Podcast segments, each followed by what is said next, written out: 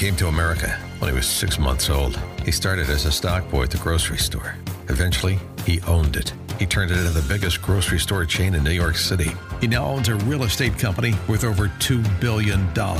He ran for mayor of New York City. He almost won. You can't make this story up. This is the Cats Roundtable with John Catsimatidis.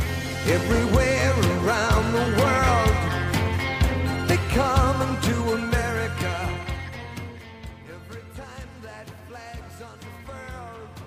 Good morning, America. This is the Cats Roundtable. John Catsimatidis here, Sunday morning.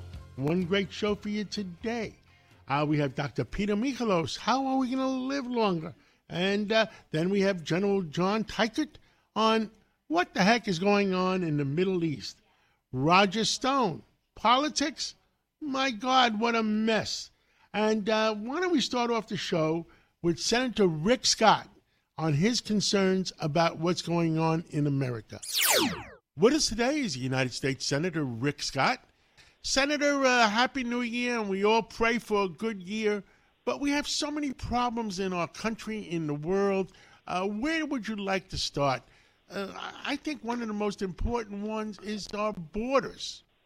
Why, why can't the the U.S. Senate, the Republicans and the Democrats get together and say enough is enough? We can't handle all these people just invading us. Well, John, first off, Happy New Year. And for and on the border, I completely agree with you. This doesn't make any sense. Just remember, we have a majority in the House. It takes 60 votes to pass legislation in the Senate. And so in the Senate, they have to get nine Republicans to pass anything. And so if we, if the border is important to us, then we can make that happen. Um, unfortunately, you know, uh, Schumer and McConnell have been passing things uh, with uh, 50, 51 Democrats and just a few Republicans, and this has got to stop. We've got to say we're not going to do anything else. We're not going to do Ukraine funding. We're not going to continue funding our federal government. We're not going to do anything unless we get a, a secure border. The Biden administration is lawless. They don't care what the laws are. So when we say secure the border, it doesn't mean, oh, we have a new policy that Biden uh, ignores. What we have to say is the number of people crossing our border and staying goes down. Trump was able to do it with the exact same laws that are in place today. We don't need a new law. We need we need enforcement of the law. And so that's what I'm going to work on. There's a lot of us working on it. I know the Speaker of the House went down to the border yesterday with 60 Republicans, and my understanding is they are in the House. They're completely committed that we're going to have a secure border, or we're not going to continue to pass legislation. I can understand the chief executive officer, the, the president of the United States, Joe Biden, is keeping those borders open along with his Homeland Security uh, uh, uh, Secretary of Mayorkas. But why can't the U.S. Senate? I mean, the Democratic Senate. There's got to be some common sense there, and I, that's the part I don't understand why we keep the invasion coming. And you know, we talk Well, about the rule. Go ahead. John, there's no the Democrats don't care. I mean, there's not we the Democrats have all voted. Okay, they continue to support Joe Biden in everything. They never block anything he's doing. They are completely on board. They're acting in lockstep. Schumer has them acting like little robots. That whatever Biden wants, that's what they get. Biden wants an open border. I don't know why he wants an open border. I don't know why he wants terrorists in our country. I don't know why he wants criminals in our country. I don't know why he doesn't care about the rule of law. But Biden does not care. It's a clear and present danger. We've had over 6 million people cross our border unvetted. We brought 70,000 people in from Afghanistan unvetted. We've got thousands of people coming from Iran, from Lebanon, from communist China, unvetted into our country. Right? Um, this director of the FBI admitted to me in a, in a hearing, and he's admitted since to others, that he's concerned that with this open border, we have terror cells all across our country. This is a risk. It's a risk to your family, my family, every family in this country. We have got to say the number one thing to do when we get back up there on Monday is to secure the border. Now, we talk about the rule of law. the Supreme Court has voted uh, about uh, uh, reducing the amount of money owed by student loans that the president does not have the power to do it. It has to be Congress. Well, the president is ignoring it. Where is the rule of law in our country? Is that going to be a constitutional crisis that uh, that the uh, the chief executive officer of the United States, the president of the United States, is ignoring the Supreme Court? Absolutely. I mean, look at look at what's going on in our country. So we have a Biden administration that is completely lawless.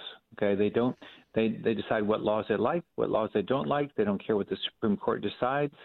Uh, the Supreme Court made a decision with regard to um, to the border. They just don't comply with it. They said that you can't just willy nilly uh, eliminate somebody's debt. I mean, you if you went and borrowed money, okay, to go to school, you owe your money back. It's as simple as that. What you know is it is it fair that somebody paid off their loan and you didn't? Did they do they get their money back now, or what if somebody said, "Well, that was going to be too much money. I don't want to do it." Did we give them a bunch of money? I mean, this is not fair and it's not it's it's not it's not part of the rule of law. But the Biden administration is lawless, and Democrats lockstep will not hold them accountable at all in what's going on. And and what happens is uh, he stands up and says, "Look, uh, I promised you the money.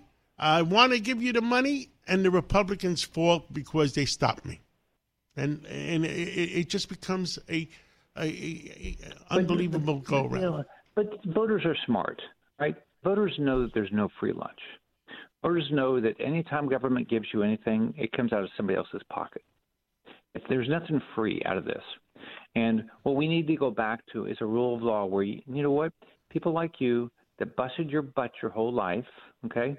Right? You know, that's we want people to to wake up like you did as a kid and say, I can be anything.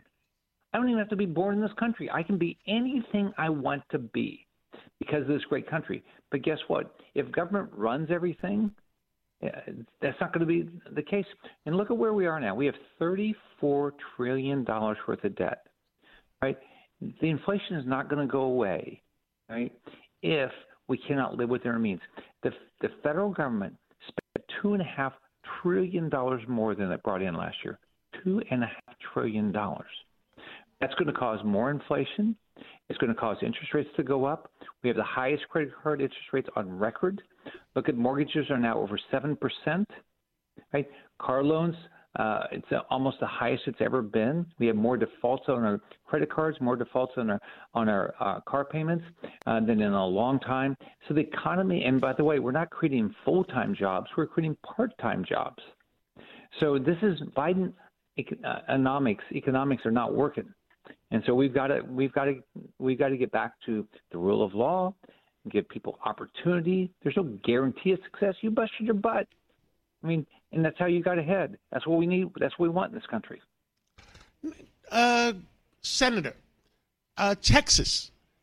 Governor Abbott is trying to protect his citizens in Texas one way or another. Maybe us New Yorkers don't like one of the ways, but he's doing the best he can for the state of Texas. And a few days ago, uh, he uh, uh, he got sued by the federal government. I mean, how is that going to sort itself out?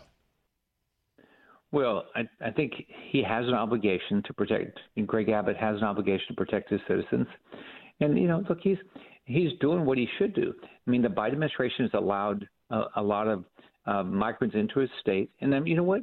There's probably a lot of wonderful people that want to come and live our dreams. They ought to come in a legal way. I'm I'm a pro-immigration person. I live in a state that we like immigration, legal immigration, and I think Greg Abbott is in the exact same position. But what we don't want is we don't want people to come here illegally that we can't vet. We want to know who's coming into our country. It is our country. And people work their butts off to become in this country the right way, and that's what should happen. And by the way, Eric Adams, all these other people in New York City said that New York City was a sanctuary city. Well, gosh, you know, I guess it's only a sanctuary city on paper because when they when they have the obligation now to do what they said they believed in, they don't want to live up to it. What is on your mind? What what what keeps you up at three o'clock in the morning and say, "Oh God, And you tell us. So here's the things that I worry about every day. Number number one, I worry about communist China. I worry about terrorist cells in our country. Um, one one thing I've, I've worked hard to do in the last five years is to make sure we stop buying things from China. Here's the latest: China sells garlic into our country through our grocery stores. It's made in sewer water. It's bleached to make it white. So it's not it's not healthy. So what I'm trying to do is get every American to understand one, the quality of products come from China are horrible. It's not good for your family. Number two, everything you buy from Communist China helps them build their economy so they can go demolish our way of life. And so I'm focused on that right now. The Red Sea is a real concern. Uh, what's happening in the Red Sea? Uh, this could this could this could escalate a lot, and it's because we have a weak president. The Houthis are a terrorist organization, and they need to be called a terrorist organization, and they need to be demolished, just like Hamas needs to be demolished. Senator, you have an election this year, don't you? Absolutely. This is this is uh, this will be my first uh, reelection in the Senate, uh, and so we're working hard. I appreciate everybody's support. You can go to rickscott.com and and volunteer because we're going to need a lot of volunteers to make sure we get our votes out. But we're going to work hard to make sure we have a big win uh, this year's Republic. You know, this Florida has become a Republican state, but you have to get your votes out. Uh, Rick Scott, Senator, I'm going to be going to rickscott.com, and because you are a common sense U.S. Senator and you want the best for our country, thank you so much for coming on, and we'll catch up again real soon. All right, see you, John. Have a great day. Bye bye. This is the Cats Roundtable. We'll be right back. Welcome back to the Cats Roundtable.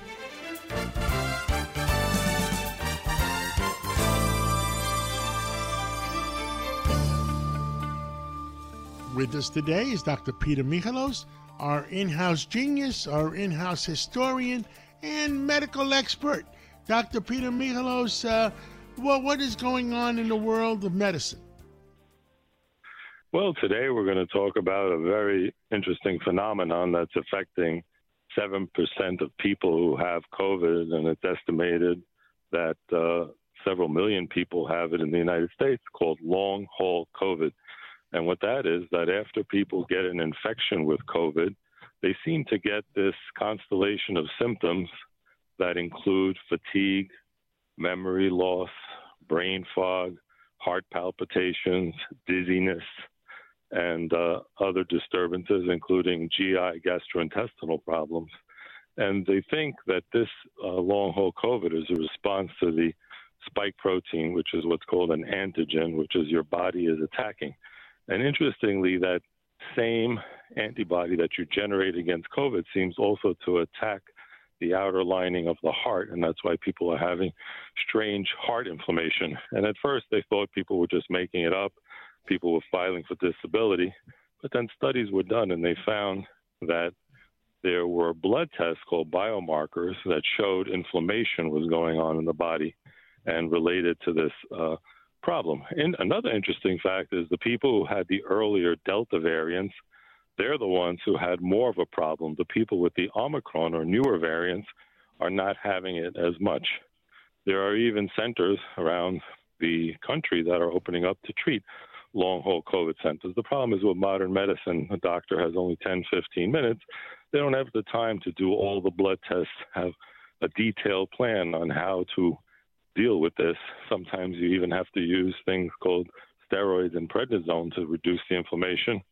And I was just recently having a discussion with someone who's an expert in uh, long haul COVID, Dr. Magdalena Swarzewski in uh, Southampton, New York, and she was talking about that sometimes it can take months, and you basically have to set up a treatment protocol and someone who's going to take the time to look at all the biomarkers and try to get your health back because people are being affected. And some of the medicines that they're using include intravenous things like glutathione, which has been found to be depleted in patients with COVID. And that's one of the things that they are treating people to help their lungs. It seems to boost the lungs. And uh, of course, you and I talked about the importance of vitamin D levels, and the people with lower D levels were having more admissions to intensive care units and more problems. So, this is going to be a problem for our country because so many people are filing for disability based on long haul COVID. And it turns out to be a real problem. The other very fascinating thing is the people who are catching COVID and long haul COVID, it seems to reactivate these viruses called Epstein Barr virus and mononucleosis, which is something that we really haven't seen with other viruses. And as you and I talked about, we seem to have um, very, very interesting, very interesting uh, problems with um, these viruses because people are having problems that are lasting months and months and breathing problems, and they go and people have to see they think they have to see psychiatrists because they think they're having panic attacks, but it's not. It's the long haul COVID causing palpitations. And these viruses, you know, like we talked about, viral intelligence, quite amazing that this virus knows that when there's an infected cell, it bypasses it and goes and jumps to the next cell. So we're going to be hearing a lot more about long haul COVID. We'll continue to update our audience on the CATS Roundtable for the new year and uh, with continued health tips to try to keep people healthy. So test early, treat early. There are good antivirals, and um, hopefully we'll uh, get through this, and eventually the COVID will uh, burn out and become less problematic. Have have they found any particular uh, markers that you, you'll know? Uh, is it the is it internal inflammation that's a, a good marker to look for? Yeah, there are markers for inflammation, including uh, C-reactive protein, homocysteine levels, uh, ESR, the sedimentation rate, and they're finding these unusual uh, markers. And some of the people with COVID even have an elevation of something called D-dimer, which is associated with increased clotting.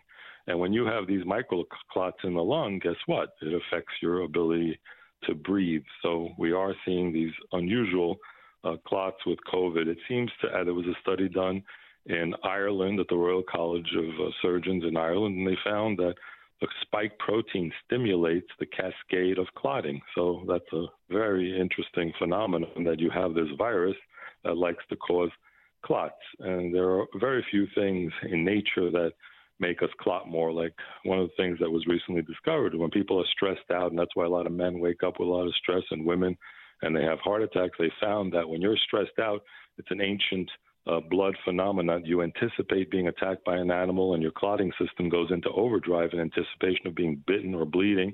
And you actually get more heart attacks and strokes when you're stressed out because you're actually clotting more. So, staying hydrated is extremely important keeping our blood running thinner. People, when they're dehydrated, shoveling snow, playing tennis out in the heat and sweating, they get more heart attacks and strokes because your blood thickness, viscosity is higher. That's why it's so important to hydrate and uh, have your annual physical.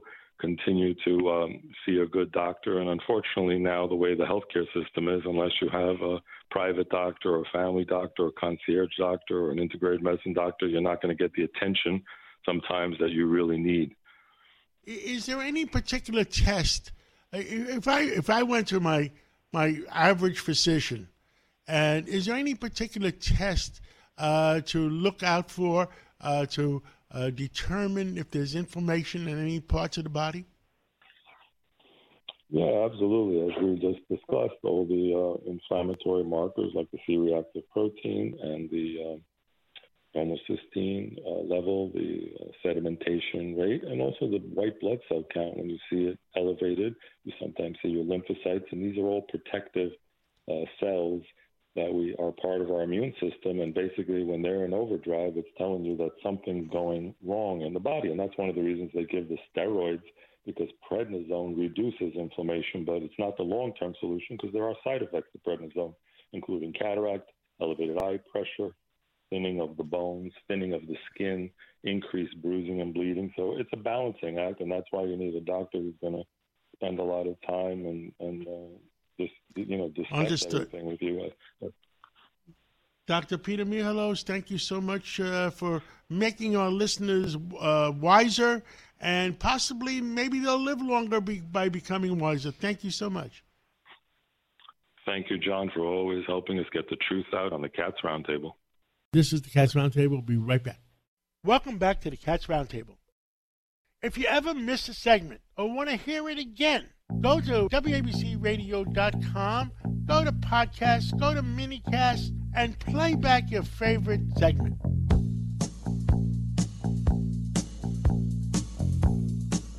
With us today is former Brigadier General John uh, also known as Dragon.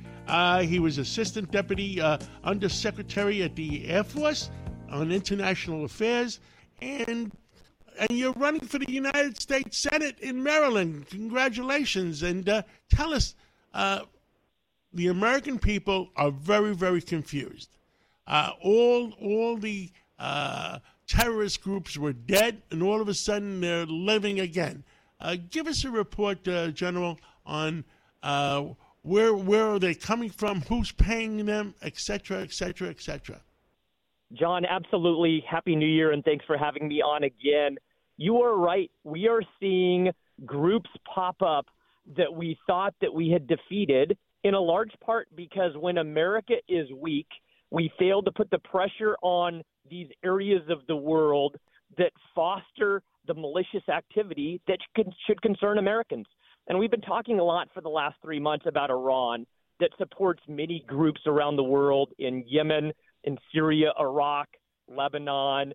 But now we're starting to see ISIS creep up again because America is weak. And again, when we show weakness, other groups that are opposed to our interests fill the void. Uh, understood. Now, uh, in the last week or so, uh, all of a sudden, Al Qaeda has uh, popped up, and uh, uh, we thought they were gone. And uh, uh, and basically, Al Qaeda is uh, Shiites. And then all of a sudden, the attack on Iran popped up, and the ISIS people, a terrorist group who are Sunnis, took credit for it. Uh, and we thought they were gone. Give us an explanation so the American people realize uh, there's a war going on, an internal war in the Muslim world between the Shiites and the Sunnis, because I don't think they understand that correctly. And then Iran is funding uh, Hamas and funding uh, uh, the other two groups give us your in a in simple language so the American people can understand it. John, the reason why there are still American troops in Syria and Iraq, in Syria about 800 American troops, in Iraq about 2,500 American troops, very small numbers, is because we acknowledge that while these groups are largely defeated, they're not destroyed. They're ideas and they hide in the seams where no one can control territory and they're ready to pop up and do damage not just within the Middle East but within the West and within the United States if we don't keep constant pressure on them. And it's a hodgepodge of groups. Like you said, there are some that are Shia and some that are Sunni. There are some that are supported by Iran. There are some that self support. But the challenge is that all of these groups ultimately would love to do harm to the United States of America and unless we can continue to pressure them, then they're going to pop up and ultimately do far more damage than even what we've seen in the last couple of weeks or so.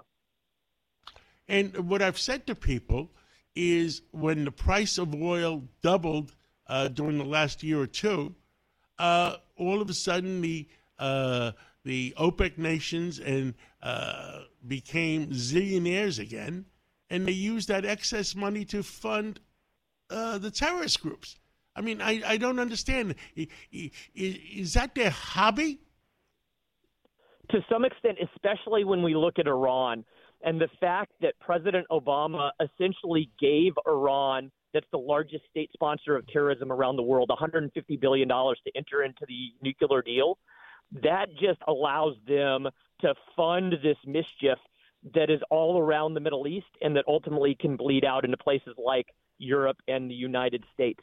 And unless we are there and holding their feet to the fire to be responsible uh, um, individuals or nations within the world stage, and once we demonstrate weakness, then they're just going to use our weakness against us to support these groups even more.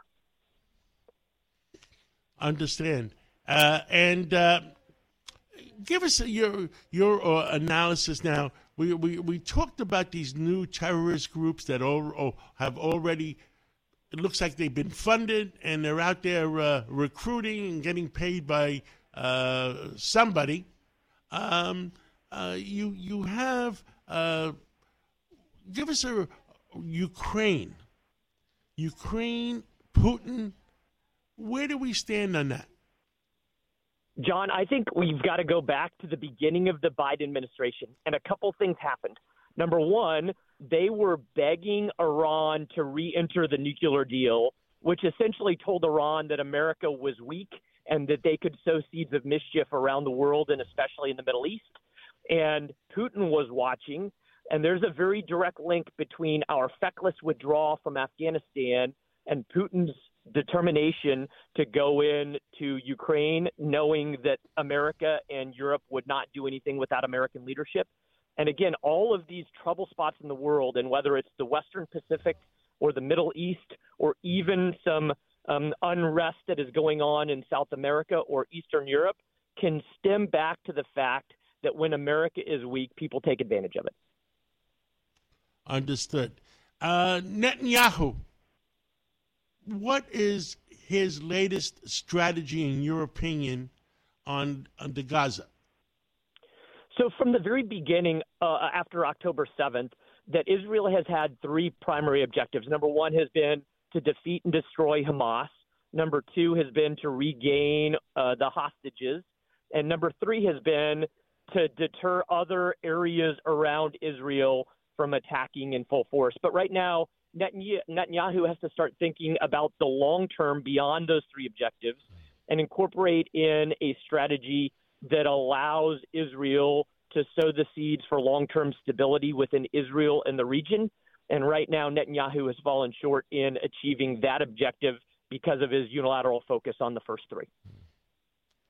Understood.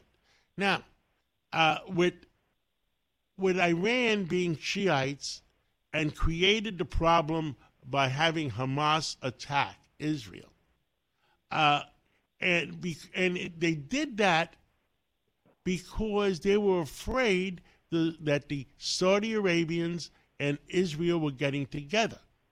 So instead of Israel uh, attacking Iran, did the Saudi types or the Sunnis hire ISIS to hire to, to go after Iran? John, I don't think that we specifically know the complicitly complicity of Saudi Arabia with respect to this latest attack in Iran and ISIS. But what I do know is that while there is a lot of turmoil that has all been caused by Iran right now for the last three months in the Middle East, several of those Arab countries like Saudi Arabia have given Israel sufficient latitude because they know that Iran is the real big threat in the region. And ultimately, a partnership with Israel is in their best interest.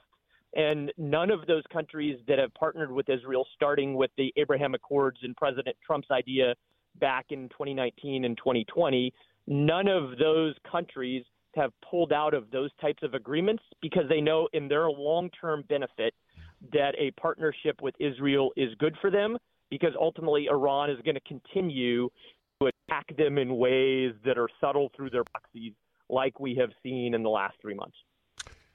Now, let's talk about your U.S. Senate race. You're one knowledgeable person. Uh, you were a, a, a, general in the Air Force uh, and Space Command. Uh, you uh, you know about international uh, uh, problems that we're having. when did you decide to run for the U.S. Senate in Maryland?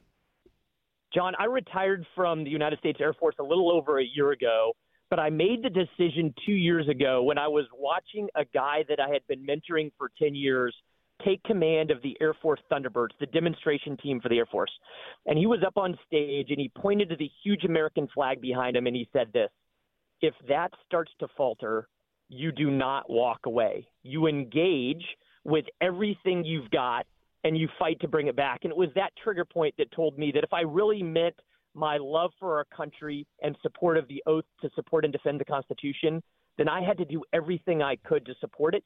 And that meant getting out of the Air Force and engaging in every possible way that I could to fight to bring back our nation to its founding principles. And the first right step to do that is for me to run for United States Senate here in the great state of Maryland. And uh, tell us your website that uh, you're running. TeichertforMaryland.com. T E I C H E R T F O R Maryland M A R Y L A N D. I ask your listeners that this is such a critical race because it could flip the entire United States Senate to a conservative Republican majority, and that's why all Americans should care about it. And I would ask that everybody to follow along, to share with their network, and to donate as they see fit. Well, General Teichert, uh, hopefully uh, you uh, uh you're successful in your U.S. Senate. Uh, when is the first primary? Is there a primary? There is a primary. I don't think it's going to be very contested, but it's the beginning, uh, the middle of May, and then the general election is in November. But I'll tell you, our country needs leaders, not politicians, to wrestle us back to where we belong, and that's what I intend to do. We agree 100%. Good luck, and in the new year, uh, help save America. God bless you, and God bless America. Thank you so much. Thank you. This is the Cats Roundtable. We'll be right back. Welcome back to the Cats Roundtable.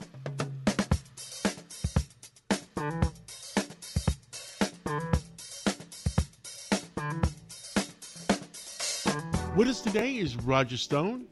Uh, he's been in uh, politics forever and ever. Uh, Roger, uh, Happy New Year. How are you today? Happy New Year, John. Great to be with you. A great show coming up later today. Congresswoman Elise Stefanik, who filed the ethics complaint against the judge who ruled against Rudy Giuliani without ever affording him a trial uh, in that defamation case joins me. Uh, it's also this coming Tuesday, January 9th, will be President Richard Nixon's 111th birthday. So former Nixon aide Monica Crowley joins me. Uh, and then lastly, Nick Bryant, who was the first investigative journalist in the country to uncover the Jeffrey Epstein scandal, joins me. That's all on the Roger Stone Show from 4 to 6 this afternoon. Well, I will be listening. Uh, also, you came out this week with the best dressed list. Uh, tell us uh, the reactions you have uh, received. Uh, you know, John, this is a tradition I picked up from the late Mr. Blackwell. He was a syndicated columnist out of Hollywood. And for 48 years, he would produce a list of the best and worst dressed people uh, in the world. when he died in 2008, uh, I used to enjoy this so much that I picked up the tradition. So now, uh, with two years off, but for 15 years, I have produced such a list. Uh, you know, I try to be nonpartisan. There's nothing political about this at all. So, Mayor Eric Adams, his politics are not mine. We probably don't agree on much, but I have to admit, he's one of the best dressed people in the country. Certainly the best dressed mayor since oh, I don't know, Beau James, Jimmy Walker. Uh, now, some, including our own uh, Sid Rosenberg, have quibbled with my choices, but you can go to stonezone.com or you can go to the WABC, 77 WABC radio website and see the entire list. I got to tell you, John, it's getting harder and harder to do. Coming up with a list of the worst dressed people in the country uh, or the world, uh, Vladimir Zelensky, the president of Ukraine, or Jill Biden, the first lady of the United States, that part's pretty easy. But coming up with a list of dandies and swans who are particularly well dressed, that's getting harder and harder.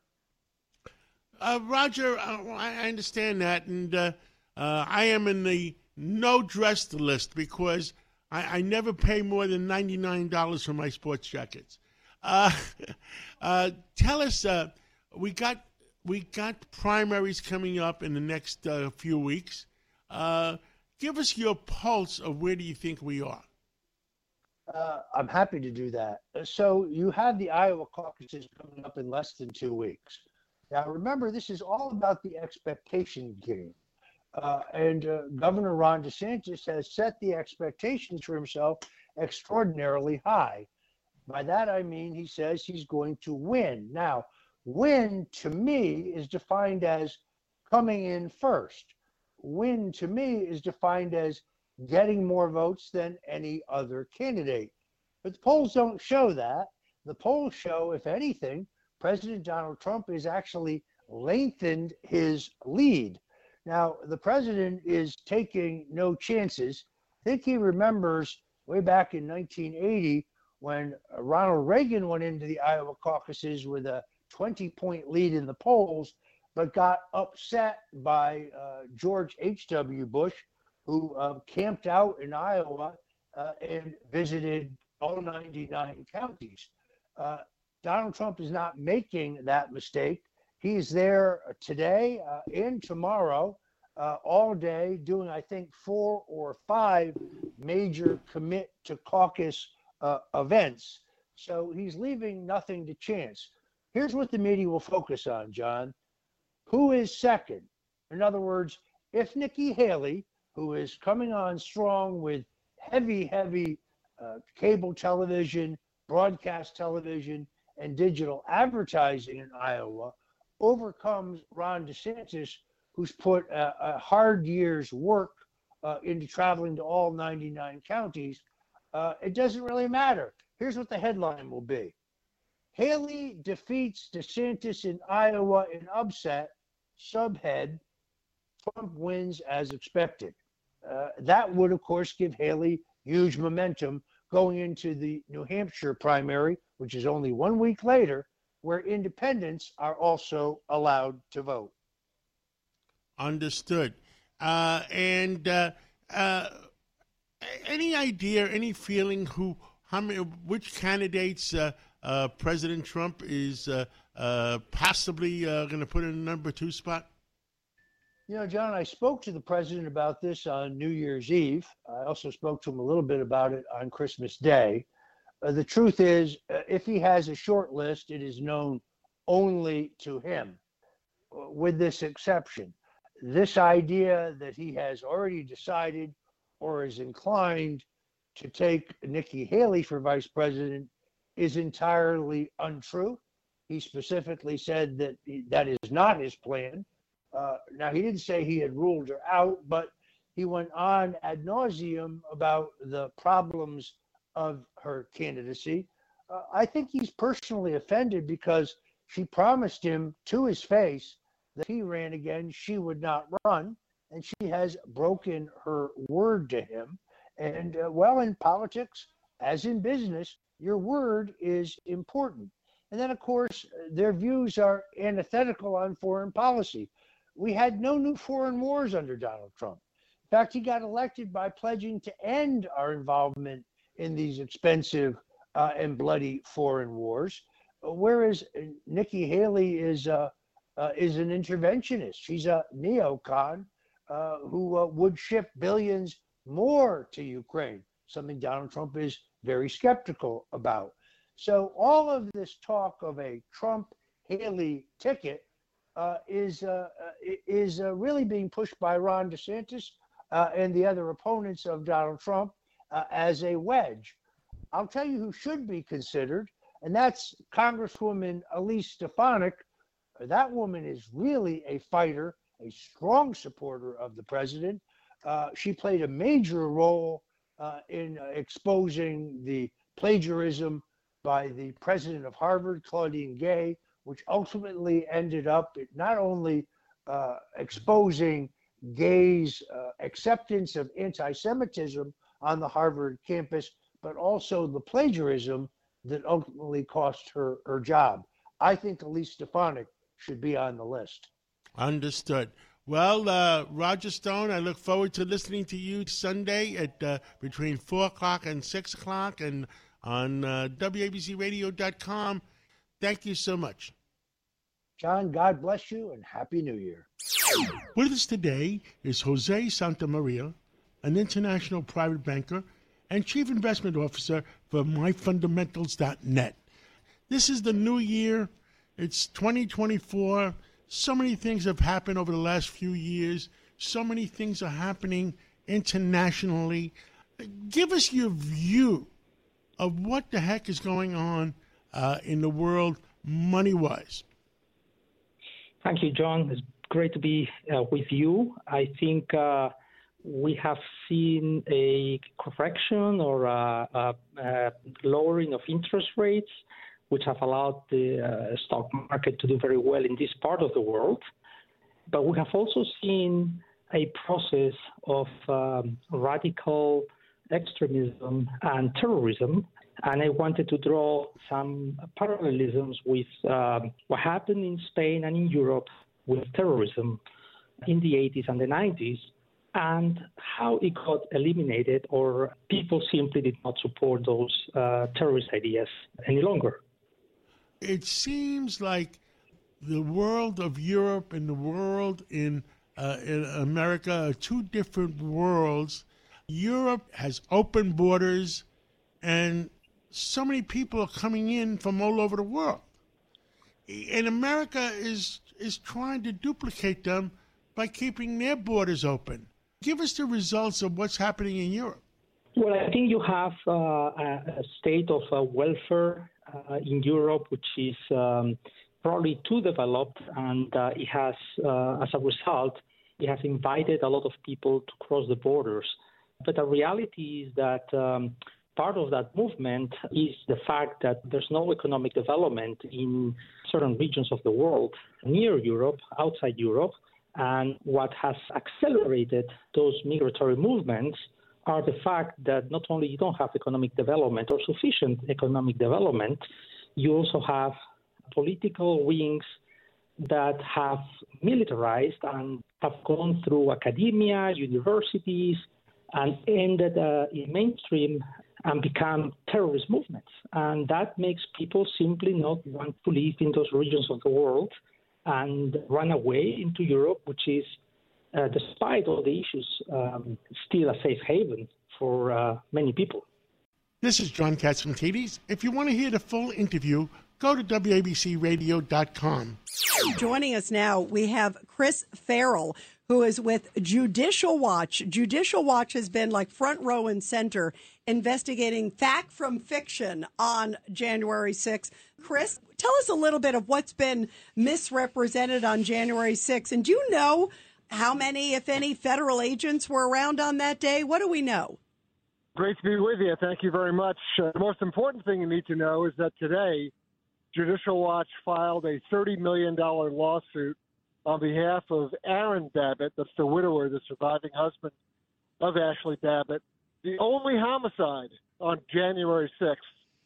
And uh, we're seeking justice on behalf of Aaron Babbitt for Ashli Babbitt uh, to get real answers. That's exactly what happened. Get accountability and get some kind of accounting, some kind of responsibility uh, from the federal government for shooting an unarmed, five foot two, hundred pound woman uh, by uh, Lieutenant Michael Byrd of the Capitol Police. So that lawsuit was filed today in the Southern District of California in San Diego. We're very proud of that. We need accountability, and it comes at a very good time on on just about the third anniversary of the January 6th events. Hey, let me ask you real quick, um, Chris. The uh, officer who shot her had a history, right, of like mishandling sure weapons. Talk about that. Sure and did. has he? Why hasn't he ever like been forced to testify? Why didn't they call him on the January 6th committee if it was such Yeah, a they- they- balanced they're- committee? They're terrified of having him go under oath, and they're terrified of having his record examined closely.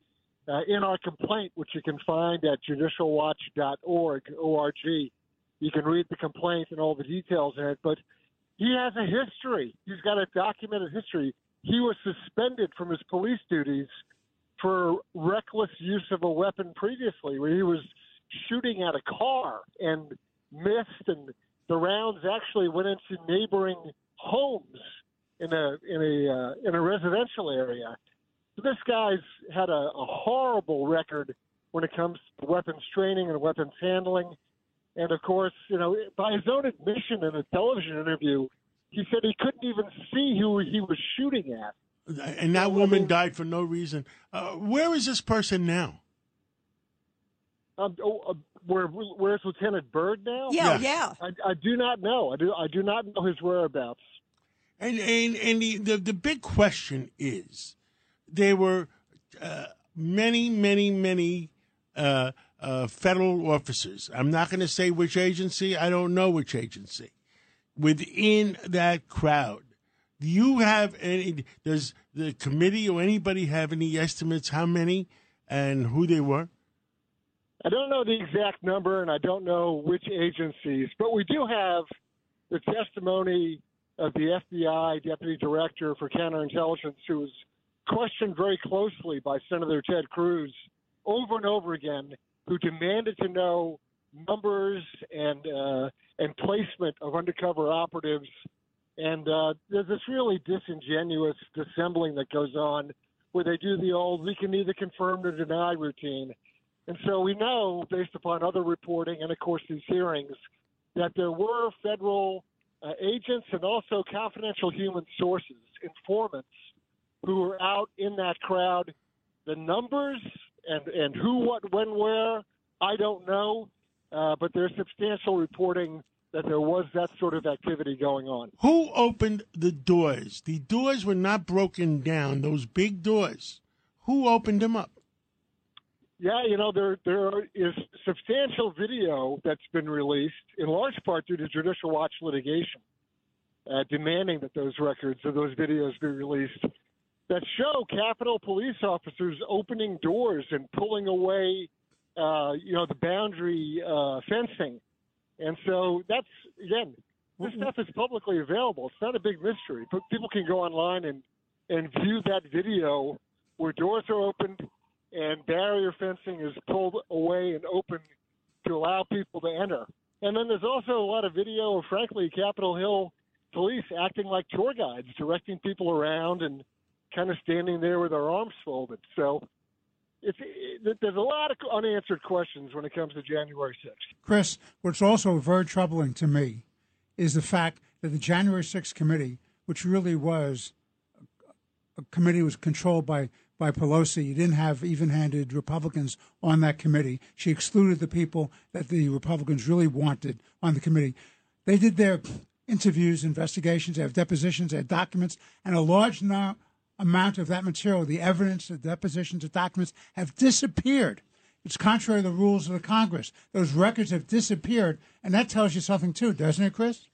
It sure does. It's really, there was a Stalinist show trial it was nothing like any sort of legitimate give and take, uh, question and, and rebuttal.